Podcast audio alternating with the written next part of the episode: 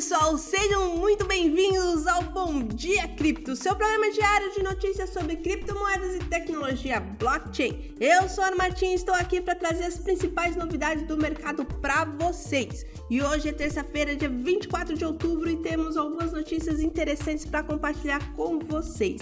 Mas antes, gostaria de lembrar que no nosso site, o bitcoinblock.com.br, está disponível gratuitamente o plano Sardinha, que oferece diversas vantagens para quem se cadastrar, então não deixe de conferir.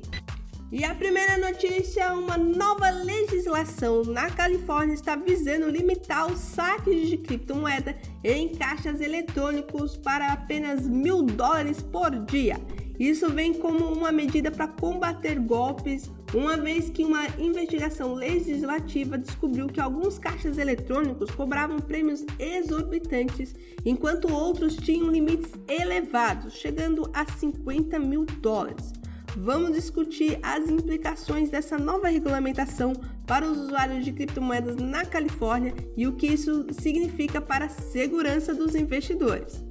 E a segunda notícia de hoje é que um ETF do Bitcoin da BlackRock foi listado na empresa de compensação das transações da Nasdaq, marcando um marco significativo para a indústria de criptomoedas.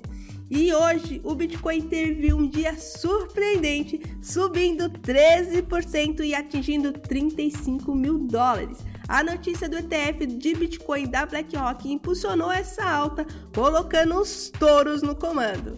E assim terminamos mais um episódio do Bom Dia Cripto. Espero que tenham gostado das notícias de hoje e estejam sempre acompanhando o nosso programa diário para ficarem por dentro das principais novidades do mercado de criptomoedas e tecnologia blockchain.